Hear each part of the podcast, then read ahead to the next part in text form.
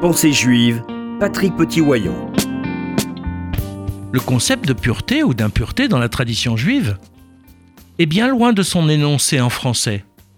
Il n'est pas synonyme de propreté ni d'absence de déchets. La notion de touma, d'impureté, est en fait toute symbolique. Et si elle prend sa source dans la matière la plus brute, elle n'a pas de conséquences physiques sur l'homme et n'a pas non plus de nature visible.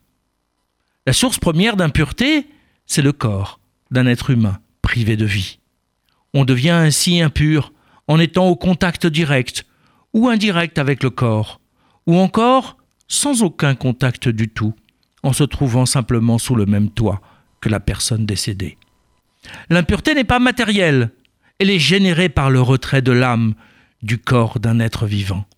Cet arrêt de la vie empêche tout retour en arrière alors que la matière terre n'est pas impure, l'arrêt de la vie dans ce corps, qui n'est plus que l'enveloppe matérielle de l'humain vivant, devient source d'impureté. Or, cette impureté empêche à l'époque biblique l'individu, quel qu'il soit, d'entrer dans le temple. Ce dernier est considéré comme la source première de vie, car par le rapprochement avec le divin, il donne accès à une vie spirituelle épanouie. On est donc ici face à la confrontation de deux symboliques essentielles. L'homme ne peut pas, tout à la fois, être dans une symbolique de vie et dans une symbolique de non-vie. Il doit choisir, de préférence, la symbolique de vie, même s'il lui faut, pour accompagner la personne décédée, se rendre provisoirement impur.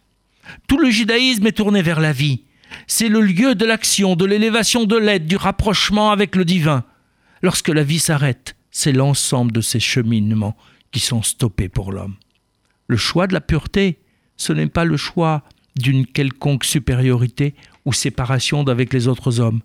C'est le choix de la priorité à la vie même, la plus insignifiante en termes de temps, car jusqu'à son dernier souffle, l'homme a la possibilité de continuer sa progression spirituelle.